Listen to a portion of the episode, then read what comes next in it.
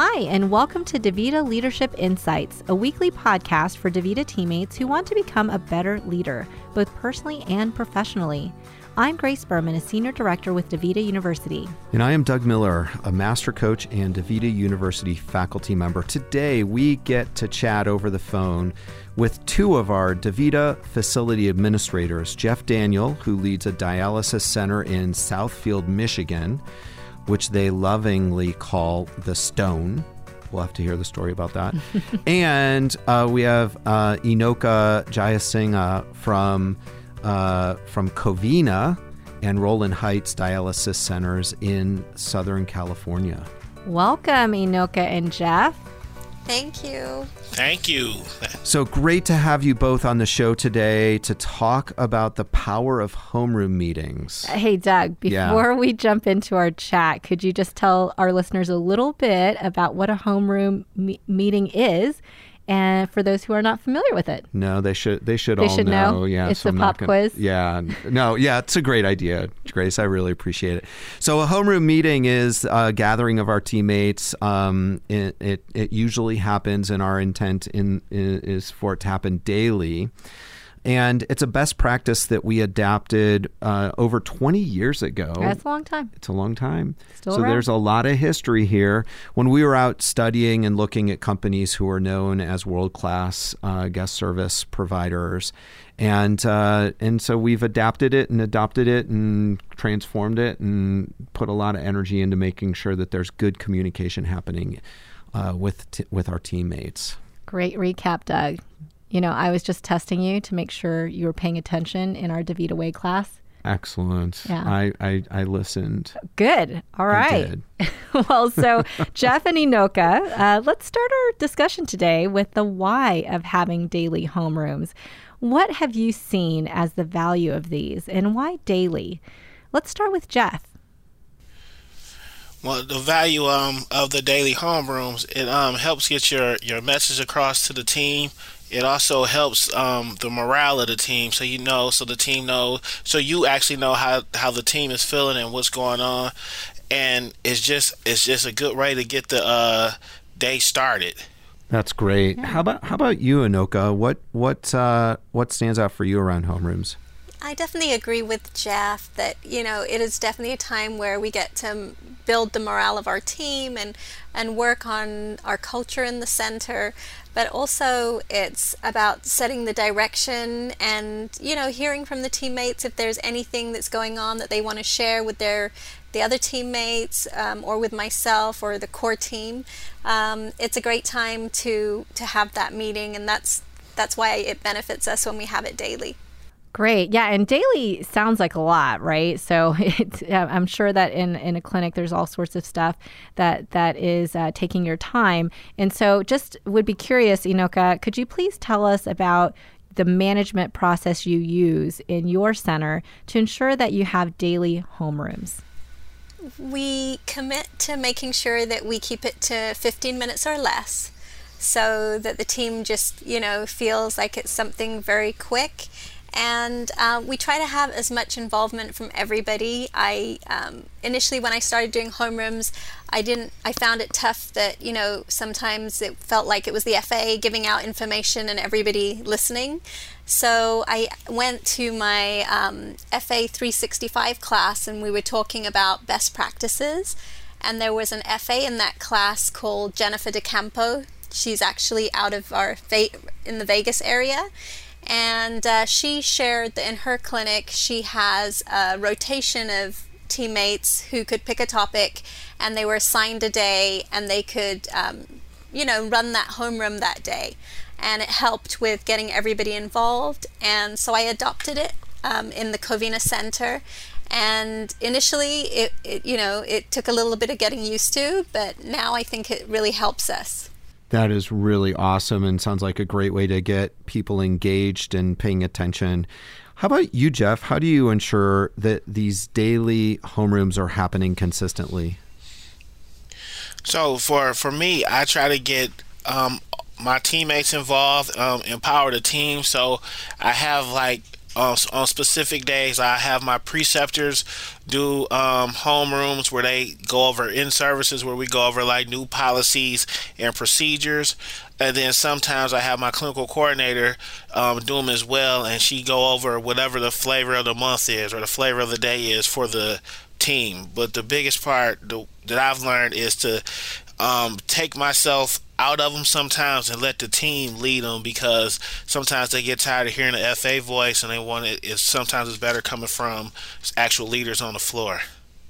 Yeah, that sounds like both of you, Anoka and Jeff, involve your teammates to lead homeroom. So it's not just one person standing up there, one person's voice, and it's also or one person's perspective, and it all doesn't just fall on your shoulders and your and your capacity. So, what have you seen as the additional impact for those teammates to lead the homerooms, and then for your team as a whole? So, Anoka, let's start with you. What have you seen as the impact? I feel like it helps um, all of the team uh, with development as well because naturally some of us are more introverted, some of us are more extroverted. So uh, it helps with helping all of us um, have a safe place to communicate and participate um, and plan what we'd like to share. That's great. And how about you, Jeff? What have you noticed? I would piggyback off Anoka and say the same thing. It helps with the development of the team. Um, I noticed it actually get, gave my team a little more empowering. Like they started doing um, the home rooms, and they actually started talking up more during like doing in services or doing more education with the patients or doing different things on outside of uh, dialysis with the um, team. So it actually helped with the development of the teammates so they can grow into something else in the future. What what a cool bonus! It sounds like uh, the little bonus here is it sounds like you both got some capacity back as well. That's that's pretty awesome. So, what have you experienced as barriers to holding these homerooms, and how have you overcome those barriers? Let's start with you, Jeff. What what what have what have been some of your barriers? Um, I say the the biggest barrier is uh, time. Hmm. So we kind of made it a, a, a point. To, we do our morning meetings at um, 8.30 once we get first shift on and, and we get rocking and rolling. So we have them at 8.30. And if I'm not there, someone else is going to take lead and get, get the party started. But the biggest barrier for us is time. And luckily, like house rule, no, like everyone in, in the clinic know, 8.30 morning meeting, like somebody got to get it started if I'm not present or if someone else isn't present. Sounds like a really clear expectation that the whole team is committed to. Nice work. Enoka, how how what kind of barriers have shown up for you and how have you overcome them? Pretty similar similar to Jeff, and I think for a lot of FAs, time is um, normally the number one barrier that we face. Um, and for me, the way I worked on that was just trying to get the team's buy in on what would work for the floor best um, that we could commit to um, to doing daily, and that we would only be committing to 15 minutes. So for us, we decided 10:15, and we run homeroom from 10:15 to 10:30 daily. Yeah, I love the predictability of that, right? So people can plan on it, and also it's short enough where you can do anything for 15 minutes, right? Pay attention to anything. Yeah, it's it's reminding me that I've heard, you know, as I try to embed exercise into my daily routine, people have said it should happen at the same time every day. Mm. Maybe that's that's the missing link for building the habit in my life that I need to build. There you go. Look, so you're onto something with this setting consistency because that's what I've heard around habits if they're consistently happening at the same time, it'll be easier to make them happen. Yeah, that's a good point. You're basically building the habit for your entire center. Yeah. So great work. So could you share a little bit more about the type of format you use for your homerooms? Like, do you have a set agenda? Do you cover the same things, or does it vary? So, Anoka, let's start with uh, what do your homerooms look like? Um, we have some go-to items that we do cover at every homeroom but because we have a different person uh, running homeroom every day, it can be very fluid um, on those things so that everybody gets to participate. So I try to avoid too much structure, but there are some items that we will cover. Um, and then definitely we will always have time for shout outs and fun, fun items that uh, are coming up so that uh, we keep engagement of the team. Cool. So shout outs meaning, um, could you say more about shout outs? What do you what do you guys do Sure. there? So- what is that for? you, like today we have some help from one of our sister facilities and nurses here and you know we shouted out her for helping covina today and it just helps because we, we do do like caregiver honors but this is something like daily where we can appreciate each other and so that's a perfect opportunity Great. Awesome. Um, how about you, Jeff? What format do you use for your daily homerooms? So we do we do have a a, a, a sheet.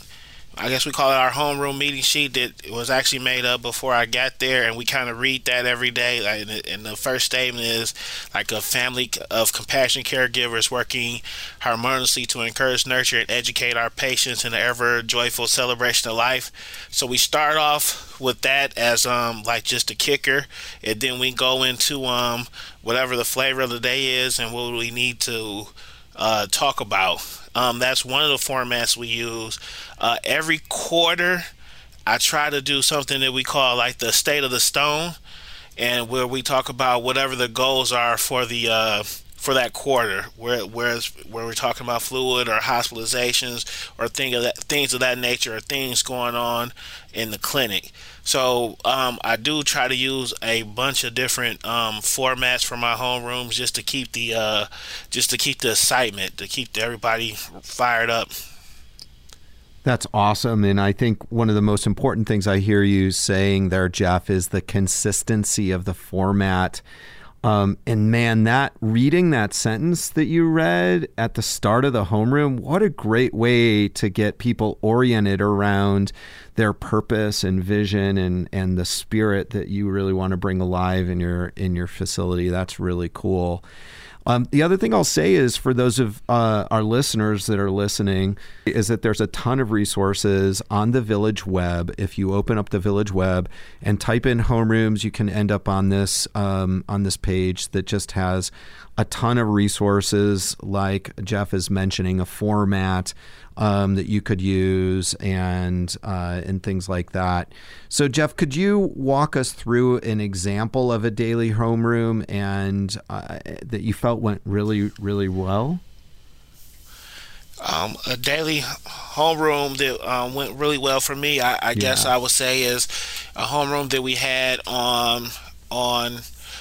Uh, let's see, the most recent one that we've done, I guess, would say on missed treatments, and we at, at the point where uh, we we were talking about missed treatments, and the team brought up that hey, we do this and we do that, and the um, the techs on the floor spoke with the social workers. The social worker spoke with the dietitian. Dietitian spoke with the um, clinical coordinator, and, and everyone came up with the plan. Like this is how we'll start doing missed treatments. Like techs talk to the nurse. The nurse, if they can't get a hold of them, the nurse should talk to the the nurse should talk to the clinical coordinator, and that way we'll all get in contact with each other. And from there, we we developed a process of how we'll tackle missed treatments.